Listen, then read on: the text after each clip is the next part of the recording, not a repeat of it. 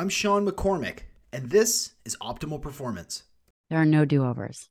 Dial it in, my friend. This is it. Uh, it's a bad idea to be 100% plant based, that you just are not going to be able to maintain the amount of muscle that you need on a plant based diet. There is such thing as unhealthy skeletal muscle. The more healthy muscle mass you have, the greater your place for glucose disposal. Number one, I, I wouldn't recommend you fast till noon. I think that there's more evidence to suggest that eating earlier is potentially better. That, everyone, is Dr. Gabrielle Lyon. She's a subject matter expert and educator in the practical application of protein, types, and levels to health, performance, aging, and disease prevention. Dr. Lyon is well respected as a functional medicine practitioner and is the founder of the Institute for Muscle Centric Medicine. She's a nationally recognized speaker, media contributor, and the host of the Dr. Gabrielle Lyon Show. In today's episode, we focus specifically on muscle, protein consumption, and optimal health. We cover what is unhealthy skeletal muscle, why healthy muscle is critical for longevity, why you have to feel deserving in order to get fit, and muscle as the primary source of glucose disposal, among amazing other topics. Before we dive into the episode, I just want to say thank you for being here. You could go anywhere on the internet to listen to any other podcast in the whole world, but you're here now, and that means a lot to me, so thank you. You can always join the What's Up Wednesday newsletter. Just send me your email at sean at seanmccormick.com or DM me on Instagram at real Sean McCormick, and I'll include you in What's Up Wednesday, which is five bullet points, a health headline, a discount on biohacking gear, an inspiring quote, a link to this week's episode, as well as a conspiracy that you should know. Whether this is your first episode or you've been listening for years, give me a five star review on whatever platform you listen to, subscribe to the episode, and I'm updating all the YouTube episodes, so if you prefer to watch this interview, please go find me at Optimal Performance on YouTube. Ladies and gentlemen, without further ado, Dr. Gabrielle Lyon. And I'm here with Dr. Gabrielle Lyon, author of Forever Strong, a new science backed strategy for aging. And I've been following your work for such a long time. I don't usually like fan out, but I'm excited to have you today. Welcome to the Optimal Performance Podcast. Hi, thanks so much. Thanks for having me. So I used to ask this question to every single one of the guests, which is what have you put in your body today? And then I got kind of old for a little bit and not everybody is excited to answer that. But I'm curious, what have you put in your body today? Yeah, uh, lots of caffeine, uh, exponential amount of caffeine and uh, a lot of water and I've had some eggs and a little bit of beef and I just had a nectarine. Nice. Yeah. Are you are you d- dogmatic about grass fed versus grass finished, grain finished? I'm not actually. I'm not. I, I think that it can become really cost prohibitive for some people. So I'll give you an example. I have two very little kids, and yesterday we went to a local restaurant and we all got burgers. My kids didn't eat there, so I ate theirs for breakfast. And I will tell you, it was not grass fed, but it's okay. McDonald's, I'm sure. it was it was it was not McDonald's.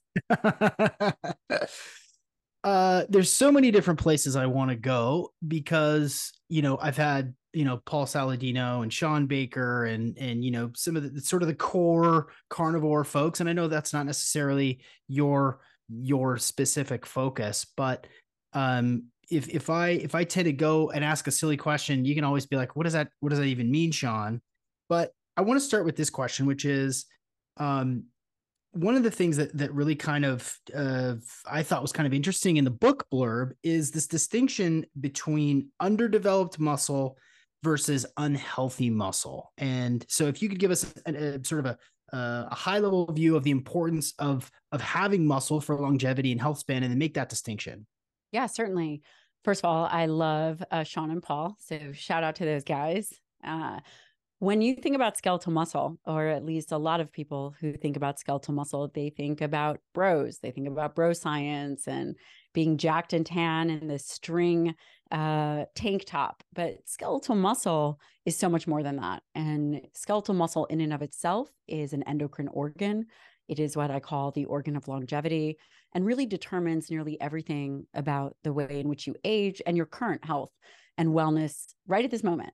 And when we think about the importance of skeletal muscle, we have to really dive into a few very particular domains. Number one, we think about it from a metabolic perspective. And for you, you're fit, and I'm sure many of your listeners are fit, and they're thinking about skeletal muscle as it relates to, or hopefully, the food that they're eating, glucose disposal. Uh, whether you're eating carbohydrates, it has to go somewhere because glucose in and of itself is toxic to the human body, especially at elevated levels. So that needs to get out of the bloodstream and that gets stored in skeletal muscle. So, number one, it's your metabolic sink. Think of it as your disposal system. The other important aspect of skeletal muscle, and there are many, so I'll just highlight a few, is the function as an endocrine organ. People are thinking, well, I just thought that that was your thyroid, but contracting skeletal muscle releases hormones called myokines. Myokines travel throughout the body, they interface with the brain. We've all heard of BDNF. Uh, a few not so commonly talked about myokines are cathepsin and irisin, all of which impact the brain through BDNF and this process of neurogenesis, all through contracting and exercising skeletal muscle, all through leveraging your own organ system that you have cognitive control over, which, by the way, is very unique. While some people are probably amazing, like Wim Hof, and he can probably slow his heart rate down. If I asked you to do it, you have probably no voluntary control over your heart rate. Uh, you may have no voluntary control of the your thyroid, but skeletal muscle being this highly plastic organ system and also the organ system that we have conscious and voluntary control over makes it incredible. A few other aspects of skeletal muscle. It is your body armor, which again seems very important. But I think an underappreciated role of skeletal muscle is if you were to get ill, if one of your listeners were to get the flu for a week and be bedbound and, and really sick, skeletal muscle is what protects you in any kind of what we call a catabolic crisis. Really, really critical. And then, of course, the obvious for mobility and being strong and being resilient and being able to navigate your world, all of which are focal points and make skeletal muscle the pinnacle of health and wellness. Mm.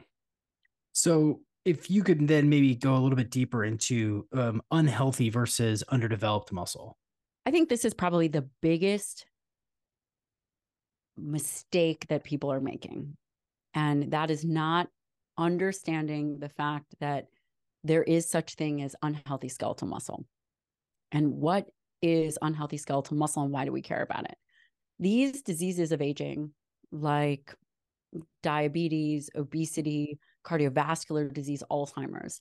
We often think about diseases that begin later in life, right? Alzheimer's, people, you know, if you have Alzheimer's before the age of 60, that's, I mean, that's probably genetic, but around 70, people are thinking, well, this is just something that happens to brain function.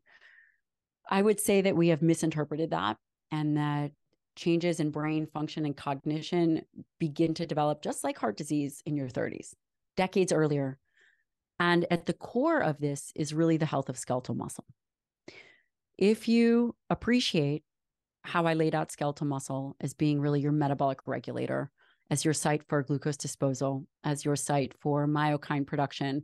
You know, we didn't even talk about the interfaces with bone and liver and the uh, and the immune system and you understand that it's necessary to protect it in a time of catabolic crises which unfortunately almost all of us at some point or another will interface with what happens is is skeletal muscle if you are sedentary let's say you are an 18 year and this was out of Kitt Petersen's lab at yale let's say you are an 18 year old healthy lean yet sedentary individual they will show evidence of insulin resistance at 18. What's insulin? Insulin is the hormone released from the pancreas that moves glucose out of the bloodstream into the cell. Insulin resistance in skeletal muscle is one of the focal points and a primary uh, problem in aging. And it's a primary problem in, quote, unhealthy skeletal muscle. This will develop likely before you start to see fat infiltration. Fat will infiltrate also in skeletal muscle. Skeletal muscle can look like a marbled steak. Not just the, the ribeye that you're ordering, but quite frankly, your own skeletal muscle. And that is what I think of as unhealthy skeletal muscle is from a a morphologic perspective, but also that tissue is less strong, less metabolically active, and less capable uh, overall to handle anything that comes its way. And it's something that we are not testing for directly, and it's not something that we're addressing directly. Today's episode is brought to you by The Amino Co., the most cutting edge, rigorously researched amino acid formulations in the world. With over 30 years of experience and over 500 medical research papers published, it's my go to for performance and muscle building. As an optimal performing biohacking dad with BJJ and a ridiculously busy schedule, I want to put the best quality stuff in my body I can. I use the AminoCo's 100% science backed formulas called Perform as a pre workout and a during workout enhancer to increase my strength and endurance during 90 minute BJJ training sessions and other workouts. The AminoCo's Perform blend is three times more effective on a gram for gram basis than any protein source. I also notice an increase in cognitive function, focus, and concentration, and it makes multiple day fasts super easy. I've been doing three day fasts recently, and it's way easier when I take Perform throughout the fasting period. Go check out their science and go check out one of the four products that they offer because they specialize in essential amino acids. Head to aminoco.com forward slash OPP and use the code OPP to receive 30% off. That's aminoco.com forward slash OPP and use the code OPP for 30% off. Yeah, the, the image uh, pops into my head of, you know, um, you know, late teen, early 20, like lean, not such great nutrition, like gamers, right? Like may look fairly fit, may look fairly lean, but the muscle isn't actually doing any work. It's not, it's not, it's not performing at the level that it should. Do I have that kind of right? That's absolutely, and I, uh, absolutely correct. And, you know, we've seen diabetes and obesity easily double in this age group. So, what is going to be the end result is clear. We are going to be sicker and we are going to have a lot more metabolic disease coming up than we ever have truly. Mm. And I think what is it really important about this book, Forever Strong, is number one, it's the first book of its kind written that I'm aware of in the reframing of our current health crisis. The current health crisis is really focused on the end result, which is whatever that is fix Alzheimer's, it's obesity, it's X, Y, and Z. But those are symptoms of, quite frankly, what I believe to be unhealthy skeletal muscle. I also believe that the evidence is very clear that the health of skeletal muscle really determines, as the pinnacle, how you navigate life and how you age over the long term. So, again, I know that you've got a lot of kind of alpha male listeners, which uh, I think is amazing. Those are my that's uh, my patient population that I see in the clinic, and I will tell you that the ones that are really excelling and exceeding in life have their fitness, have their nutrition, have their bodies really dialed in because they leverage that to get the best performance out of themselves, not just physically, but cognitively. I've seen I've seen you write a couple of places about that the focus should not necessarily be on less fat, but the focus should be on more lean muscle mass. And and for me, it creates this really accessible sort of dynamic between like okay losing fat is fine but the way that you lose that fat is by doing exercises that are you know good for hypertrophy. You know if you can unpack that a little bit for me. Yeah i i would i would love to because i i think that some people would argue more muscle is not better and then they would point to the bodybuilders and i would say within a physiological range what your genetics are capable of the more healthy muscle mass you have, the greater your place for glucose disposal. The more healthy muscle mass you have from a younger age, the more resilient you will be. Because let's face it, as we age, um, it becomes much more difficult to build skeletal muscle. Again, can it be done? Yes, there's evidence that it, it absolutely can be done. And someone is never too old to really initiate health and wellness from a muscular perspective. But the reality is, it's kind of like investing early, investing early and maintaining and building as much skeletal muscle as you can because over time it becomes more difficult. And that's just seems to be the way that is. And what are some of the reasons? You know, I've gone kind of back and forth about this in my own mind because most of the data is not with an exercising population, potentially exercising to an amount that we would think is necessary to maintain health and wellness. And, that's just true. There are some studies with elite athletes that are older, but you know, the question becomes how physically active should we be? Hmm. And mm. uh, I think that the majority of data, eh, they are looking at populations that are suboptimal for health in general and suboptimal for uh, fit individuals. You know, the the current recommendation for uh, fitness is 150 minutes of moderate to vigorous activity a week plus two days of full body strength training. You know, 24% of Americans are meeting that. Mm. And so, you know, when we look at uh, population based studies and we're looking at just individuals who are active, then an individual that meets that criteria, which would only be 24% of the population, would then be considered an active population. Hmm. Yeah, if I kind of go back and think about, you know, this idea that if you, especially for women, that if you lift too much or if you exercise too much, that you're going to bulk up, you know, and and we, I think we forget that the bodybuilder uh, physique is like 0.1 of 0.1 percent of, of of the population. I'm just throwing that out there, of course, but but I'm curious about where you think that that that sort of cultural that meme came from that you know that oh i don't want to lift. Like i don't i don't want to do deadlifts as a gal because i'm going to get too big and muscular and i will i'll look funny. It's um so this is obviously not a professional opinion. This is certainly my opinion. Um lifting weights can be aggressive. Heavy weights clanking around in a gym it can be grungy it can be aggressive and that's amazing. Versus what i think um culturally women i think it's changed but in the beginning the encouragement i believe is more let's do the jane fonda workout or let's do things that are softer and jazzercise or any of these other things. Uh, i don't have a great answer for you as to why we see that but hopefully this conversation if you do have female listeners and certainly men that are you know have female partners can encourage them to be strong. You're never going to be worse off from being stronger. Mm-hmm.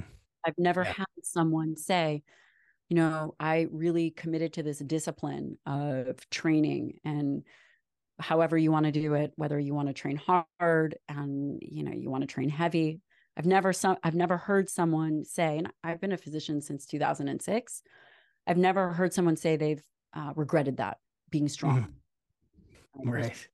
You're never going to regret being strong, but you might regret re- regret being weak. Right, right. For those of us who, and this isn't necessarily my audience, but it's definitely you know a lot of Americans, and you know maybe it's your your your parents or your best friend who have obvious metabolic dysfunction. Right, they're they're obese or overweight, pre-diabetic.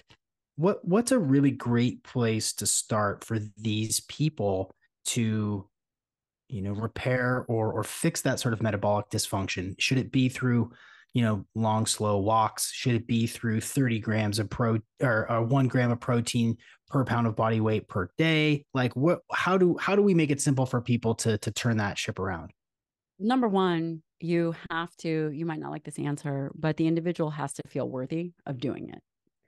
There is a worthiness threshold that i have seen over time that if an individual does not feel worthy of having the health and fitness that they deserve, they will always sabotage themselves.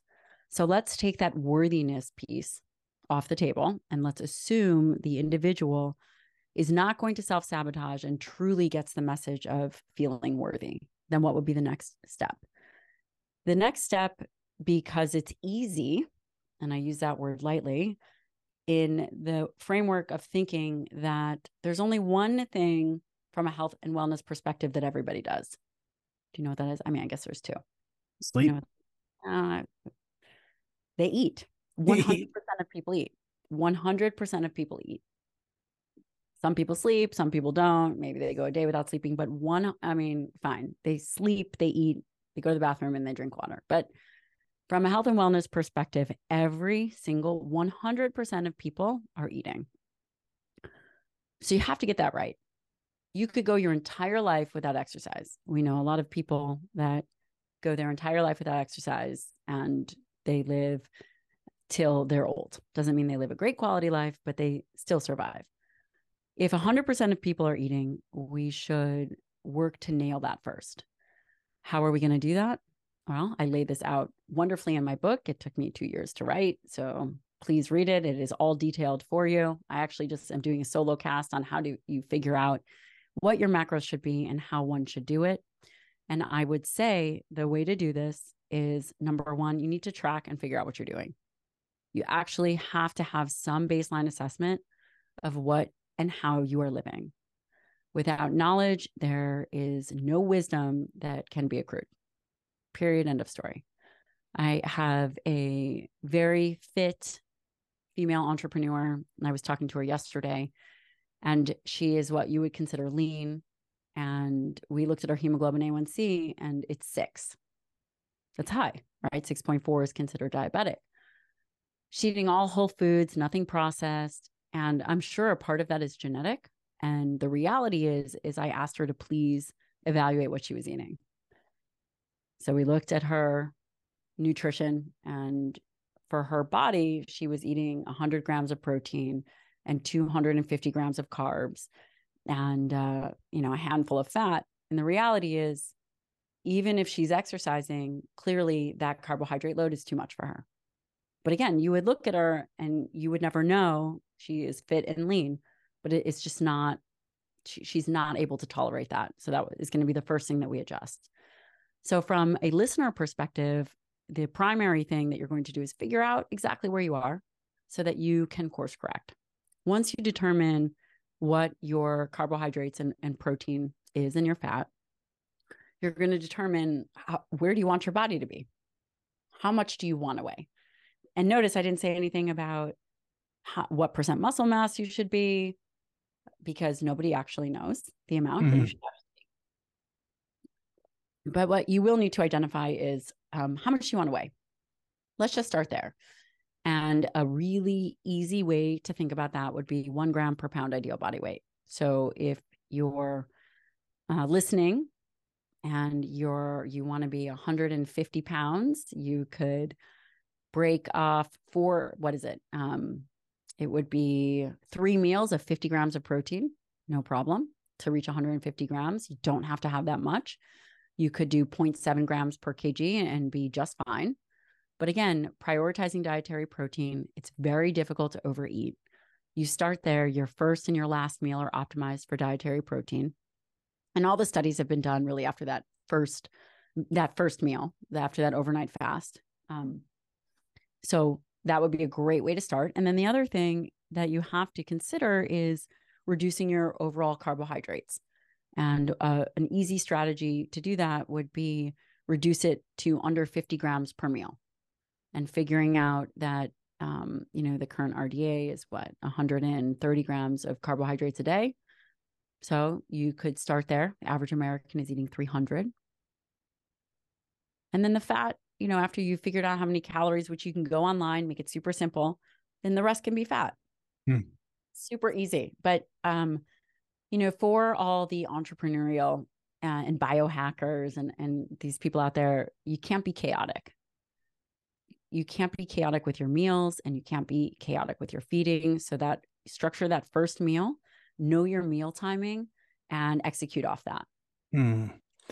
I I think I speak for myself and for a lot of my listeners thinking about sort of the the the keto or post keto intermittent fasting approach which I myself am guilty of. Now I'm now so conditioned to skip breakfast and not eat until 12 or 1 each day. Like mm, it's hard to get, it's hard, Dr. Lyon, it's hard to get the 185 grams of protein a day that I require in order to maintain my lean muscle mass. So so for people who are busy who enjoy the the cognitive benefits of intermittent fasting and it helps them keep their calories low i think it's challenging for a lot of people to reach that minimum uh, protein intake per day. What what are some ways that people can kind of hack that? Number one i i wouldn't recommend you fast till noon. I think that um there's more evidence to suggest that eating earlier is potentially better uh, again could it disrupt sleep it is also about calorie restriction, but I, do think that there are some benefits from bowel rest and, and those kinds of things, et cetera. But moving the meal earlier, hour to two hours after you wake up, having that first meal, and then front loading your calories versus backloading your calories may be beneficial. In terms of increasing the amount of dietary protein, Uh, again, if you're not going to be eating that much food, then you could easily add in a shake, make it super simple. That is a, a very easy way to do it. And you have to understand one of the reasons I'm higher on my protein recommendations is because we're largely domesticated. We're not training. There's two ways to effectively, from my perspective, help with muscle health and quality, and that's diet and resistance training. The more training you're doing, you could potentially offset the stimulus to the muscle. So you might, you could potentially get away with less protein because you are stimulating that tissue. So, do you have to have one gram per pound ideal body weight? Not necessarily. But if you are hungry, the question then becomes where are the rest of the calories coming from? Are they going to come from carbohydrates? Are they going to come from fat? And I think nutrient density becomes very valuable that you are eating foods that provide you with the highest amount of nutrients. And dietary protein, certainly lean dietary protein, does a, a really good job of that. Hmm. That's a good reminder. That's a good reminder too. If you if you want to use fasting to manage your caloric intake, it's probably smarter in some respects to skip dinner or to eat dinner way earlier than it is to skip breakfast. Hmm. I like that. Um, I want to do a lightning round. Are you up for a lightning round? Yeah. Sometimes I save this for the end, but uh, this always gives good fodder for for more conversation. So this is uh this is the six question lightning round, and six. you can either say what'd you say? Yes. No, go ahead. So I'm it's either yeah. true, false, or you can cop out and say it depends. Yeah, but the answer to that already is going to likely be it depends. I know, I know. Especially if you're asking a science question, because there's multiple ways to skin a cat. Um, okay.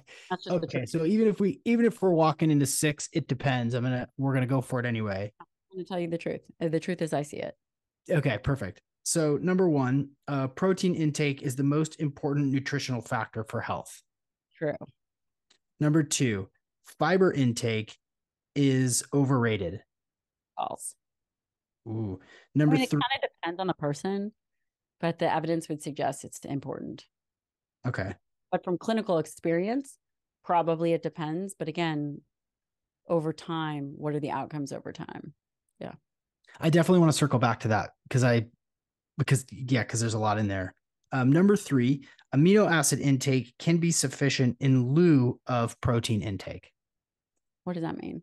I mean that if you're not getting if you're not getting the the the minimum one gram protein per pound body weight per day that you can you can supplement with with good amino acids that will convert.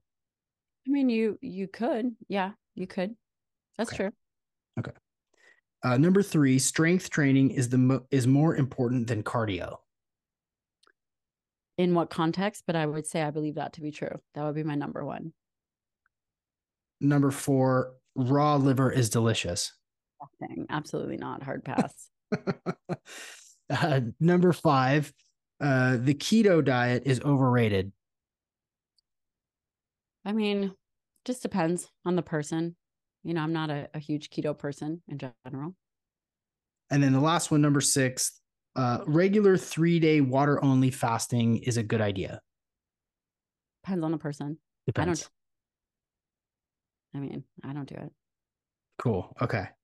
So I want to go back to the fiber, the fiber issue, and and I know that um, this is something that I've been paying very close attention to, and there's so much clinical data that supports the importance of of dietary fiber. Um, and yet, you know, my man Shawn Baker, who I ran into at the jiu-jitsu gym, you know, a couple of months ago, you know, there's all these outlier carnivore stories of super fit people who who haven't had a a, a bit of haven't had any leafy greens in in a de- in decades or longer. Um, maybe unpack this a little bit for us because the the the the the, the trials and the studies and the data show us how important fiber is, and yet, in my mind, if you're if you're optimizing for protein and you're getting way less fiber, then then you're probably doing okay. Um, I I do think that the body can be incredibly flexible and adaptable. The evidence does support that fiber is good for an individual. Um, I would say we can, the majority of us will agree upon that.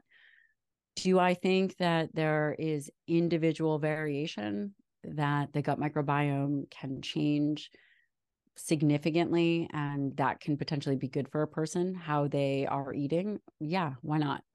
I think there's a lot that we don't actually know about the gut microbiome. So, um, for most people, fiber will probably be beneficial. Uh, we could say that. And then there are, are outliers like Shawn who's incredible and not doing any fiber. So I, I don't think anyone will have that answer for you or mm. anybody. Mm-hmm. Um, but again, when we when we make global and generalized recommendations, we have to uh, follow the evidence until eventually that evidence changes. Mm, I see. Yeah, yeah. That evidence will change. Um, but I suppose that it hasn't yet, but it certainly will. Hmm. I had uh, Dr. Joseph Antoun from Prolon on the podcast a year or so ago. Um, you know, him and Walter Longo um, created the five day fasting mimicking diet. We were going back and forth on the importance of fiber in the diet, and and and I think like so many other you know doctors and researchers um, nutritionists dietitians they point to the studies that show how important it is and he and i were really kind of going back and forth around um, you know the importance of fiber and and i and and then i started to do a little bit more research and i found a lot of a lot of experts kind of referring to those studies within the context of like a standard american diet where people are they're meat eaters, but they're eating like pepperoni pizza and cheeseburgers and all sorts of fried food and damaged oils and stuff like that. And so in my mind, I haven't, I have in my mind, maybe I'm full of shit, but in my mind, it's like, well, if it's based on somebody who's not eating whole foods, then maybe, then maybe the fiber isn't, isn't as critical as someone who's eating cleaner and getting way less. When we think about it, humans have survived in all kinds of environments with all kinds of foods uh, depending on, I mean, in Alaska, what are people eating in Alaska in winter? I'm not sure.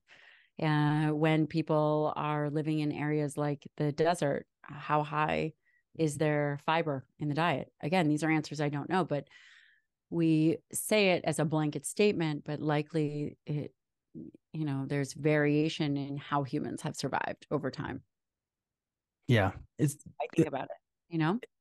it's a powerful it depends i mean just a just from a cognitive perspective and a, a, logical perspective we are not all the same and we don't all live in the same geographic locations how could we if you are in a certain location and you were to live off the land of just what is available there how what would your diet look like mm. what um, you know what does it actually look like versus if you live somewhere in um, like Hawaii, where there's where lots of things grow, or uh, pick another place that has a ton of. I think you're probably in Seattle because Shawn's in Seattle now. It's probably tons of greenery that grow there.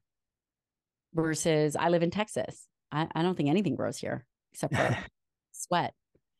Right? Uh, how would I be able to live off the land if if I didn't have access to Whole Foods? What kind of foods would I be eating? Hmm. Yeah, the body adapts. Highly cue, adaptable. Cue the nature finds a way from Jurassic Park number one. Uh, um, wh- who who's who's the book for? The book, my friend, is for anybody and everybody who is confused about nutritional sciences, who really wants to age well and also wants to understand where their information is coming. From. This book is, uh, from what I understand, the first of its kind. It really focuses and shifts the paradigm to um, this concept of muscle centric medicine, where muscle is the pinnacle of health and wellness. It's very well researched. It's dedicated to my longtime mentor of two decades, which is pretty phenomenal. And it is evidence based. It has very practical strategies. So it outlines very specific tracks, whether you are looking to lose weight, you are looking for longevity, or you're you looking to build muscle? This book is for you. It also has mindset components. You know, I, my personal practice services um, uh, very special people. I am married to a Navy SEAL. I take care of elite warfighters and very well respected entrepreneurs and just innovators and mavericks and game changers. And then, of course, you know, moms and people that are holding the fort down. But the one demographic that, or the the one unifying factor of all of them, is that they all want the best out of themselves. And with that kind of exposure to people, you begin to see patterns and archetypes of individuals. You don't have to be a warfighter, you don't have to be a famous entrepreneur, but we can learn from them. We can mm-hmm. learn from them, we can learn from the moms and and really people that are moving the needle. And I've also included that in the book, which is very unusual. I think it's uh, critical. I I mean, you can you can have all the theory, you can have all the science and all the data, you know all the stuff, but if you are in your own way mentally about resolve or habit formation, then it's it's all stays up in your mind in the theoretical and doesn't get activated upon. So that's well. Can you give me like a little bit of a, little bit of a teaser of on some of the mentality stuff that you cover? Yeah. Um, well, number one, I told you about the self worth, and I'm going to tell mm-hmm. you a story about one of my patients. His name is Brian, and Brian is or was is uh, was in the SEAL teams for 20 years. So he's a breacher breachers. Those guys are the first guys in. They're like the muscle of the teams. This guy was a big Texan farm boy, and he'd been in the teams again for 20 years, multiple deployments to some of the most dangerous places on earth. And shockingly, he'd never been injured, multiple firefights, and came out unscathed. He was on friendly soil. He was at home and he was on his motorcycle going five miles an hour and a 17 year old girl texting and driving totally takes him out. And he lost his leg. Oh my gosh. And he was sitting in my office. And, you know, you don't know this, your listeners don't know this, but I'm five foot one. I'm five foot one, buck 10 on a good day. And I have this whole narrative about, oh my gosh, you know, Brian, you know, here Brian is just a stud of a dude, and his life is now just completely fallen apart. He spent 20 years in the teams being a freaking breacher. Like this guy is a highly trained warfighter. And I'm like, God, this guy's life is ruined. And so he's sitting there in front of me, and I'm like, Brian, you know, how are you doing? And he looked at me and he said, you know, well, doc, uh, I'm really tired. I'm having this phantom limb pain. You know, I've been in the VA, been everywhere. I'm still not feeling great. I'm like, no, no, no, no. So I leaned closer, like, Brian, how are you really doing? And I swear to God, he looked at me like I just asked him for a box of tampons. And he like, uh, you know, what are you what are you talking about? And I'm like, your leg. He's like, oh, He's like, Doc, that was like six months ago. What, what are you talking about? And then I was so shocked by that answer that I called my husband. And my husband knew their friends. So he knew that um, Brian was coming to see me and, and Brian had already called him. And, you know, so not telling any secret here. And I said, Oh, you know, talk to Brian. He's like, Yeah, yeah, I know. And I said, Oh man, you know, I asked Brian how he was doing. And you know, he's just totally lost himself. And and I asked him, and he he was so confused, and he looked at me, and he goes, "Yeah, that was six months ago," and it's just dead silent on the other line. And my husband just dead silent. I'm like, "Hello," He's like, honey, what are you talking about? That that was like six months ago. You know? And it, it was like someone slapped me in the face. And I realized at that moment that the difference between those individuals that are assets within themselves, within their own lives, within their community, versus those that become liabilities, going off crazy, drinking, drugs, just really real liabilities in their family and are destructive. The difference between an asset and a liability is all this in, in this narrative. The people that excel move off that place of pity and pain so rapidly that those are the individuals that ultimately reach their full potential. Mm. Legitimately does not matter the magnitude of the assault that happens to them. Wow. I've never I've never thought of it as asset versus liability as far as a character trait, but it makes so much sense to me. Just the way that you've laid that out. Like, wow, are you contributing or are you taking away? Are you wow, that's that's profound. If anyone had an opportunity to complain, to go and get drunk and, and just be a complete train wreck, he totally could have. He was yeah. no narrative. He was, what do I got to do? What do we, you know, how do we move forward? There wasn't, woe is me.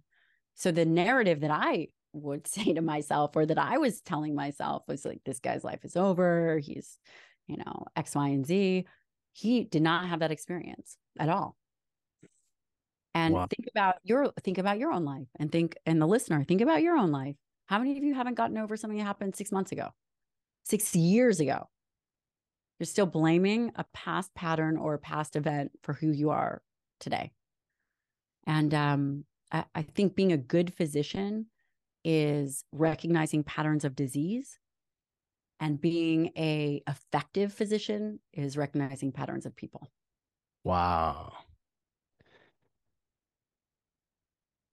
That's uh, awesome. That's really cool. I mean I, I'm, I'm sitting here thinking about what it must be like to be in your shoes to be helping people live their best possible life you know forever strong lean alert, fulfilled, and and how much of our own baggage and bullshit and stories and narrative get in the way of making good decisions for ourselves and living the kind of life that we want to.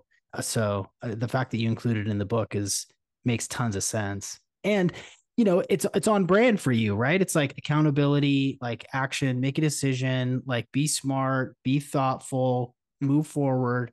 Um super cool.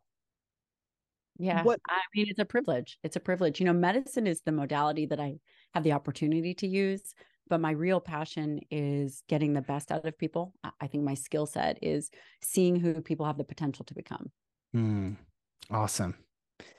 In in the two years that that you uh that you took to writing the book, um, and I'm not trying to, you know, twist the knife, but what what surprised you? What what what one or two things were like, oh my God, shockers? I was just surprised at how long it takes for information to get out to the general public. I was surprised at how little we knew about skeletal muscle mass, how little, um, how there are certain things that we take for granted. For example, everybody talks about DEXA as if it directly measures skeletal muscle. It doesn't.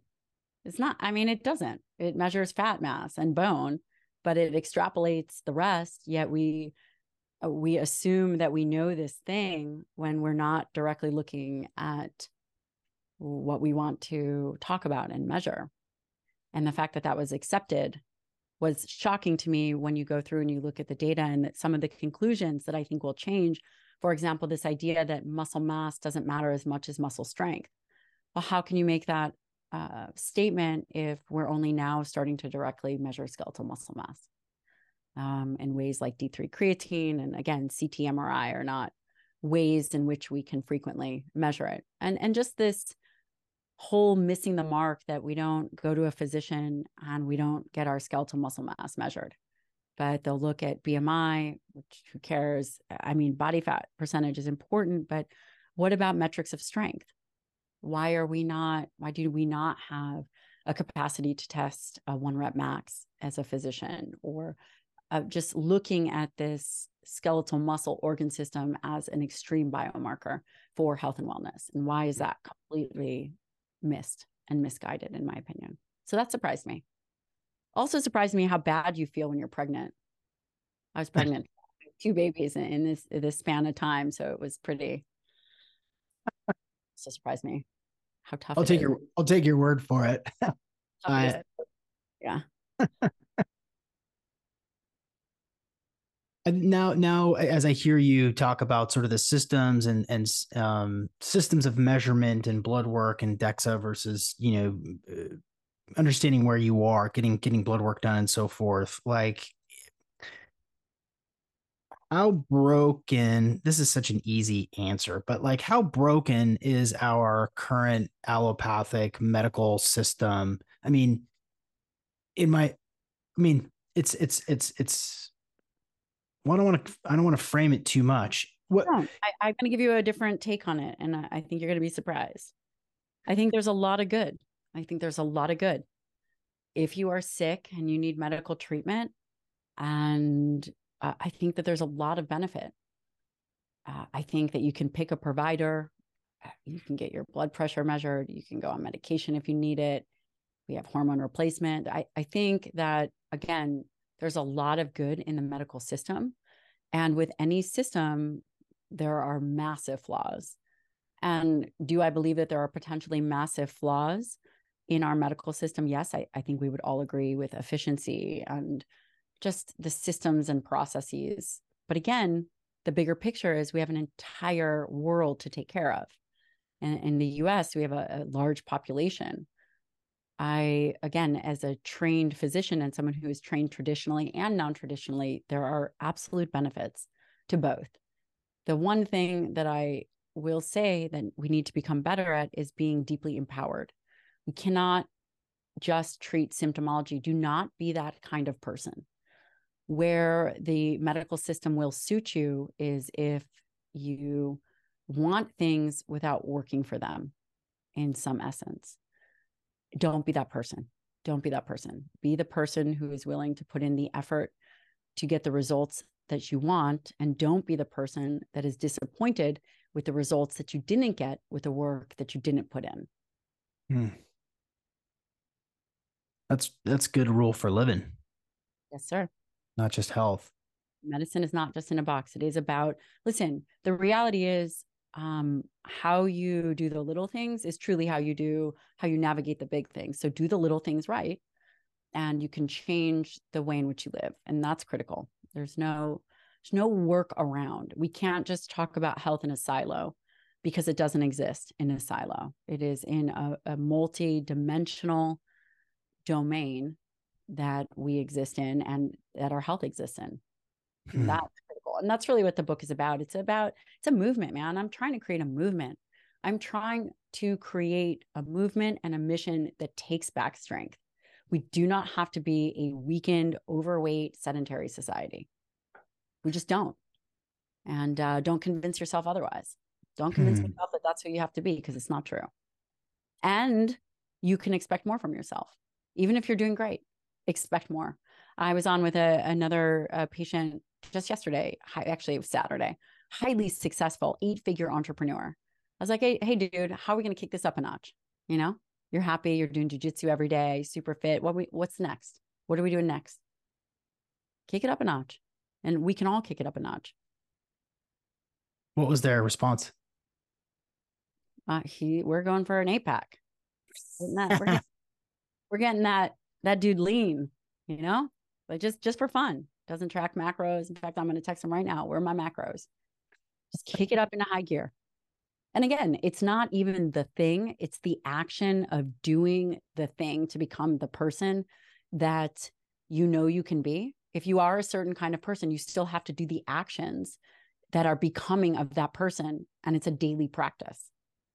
You have to do the actions, even if you are jacked and tan and doing all these things. If you want to dominate, do the actions necessary to become that person. That person doesn't sit around and is like, okay, this is good. take a ballet. I don't care what you do, but do something. Become that person. Yeah. Yeah. I, I tell my clients that there is no finish line because because not only once you reach your goals, you can create bigger ones, but also there's no like, well, when I get this weight, then I'll do that thing. When I make this much money, then my life will be better. It's like, no, there's there it's a it's a fallacy. It doesn't exist. There's always more. There's always more.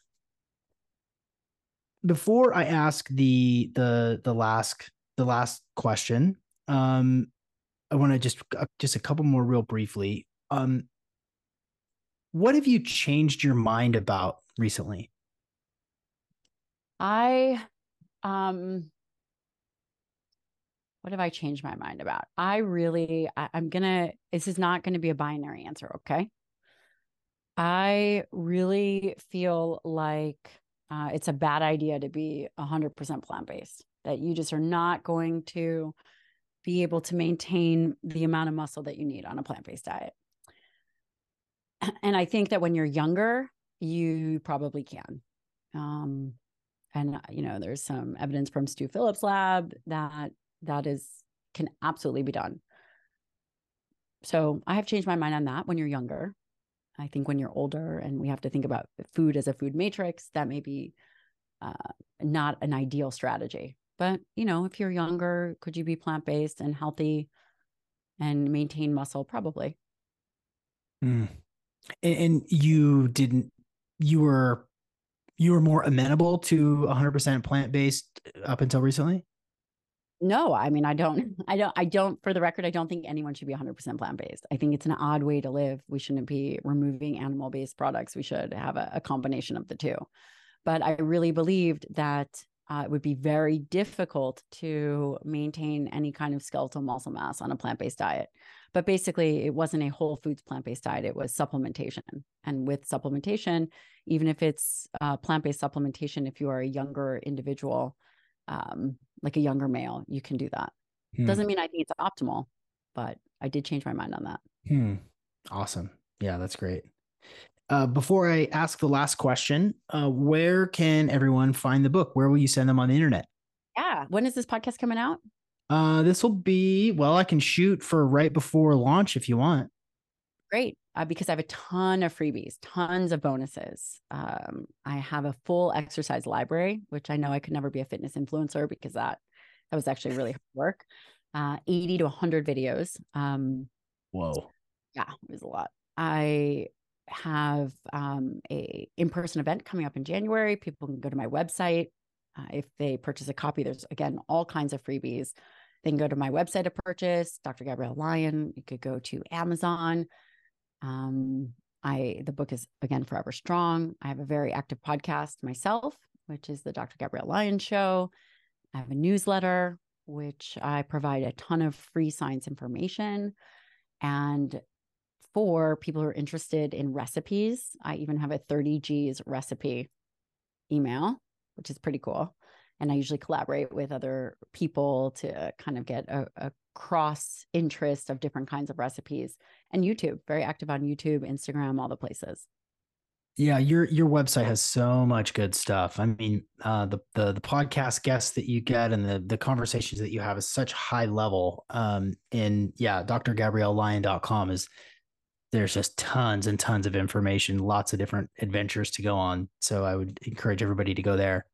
Yeah. Um, so here's the here's the final question, and it's a fill in the blank question, specifically designed to catch you off guard. Um, this can be based on, you know, the book, or can be based on any other sort of reference to your your personal experience, and you can elaborate as much or as little as you wish. Everyone would benefit from knowing there are no do overs.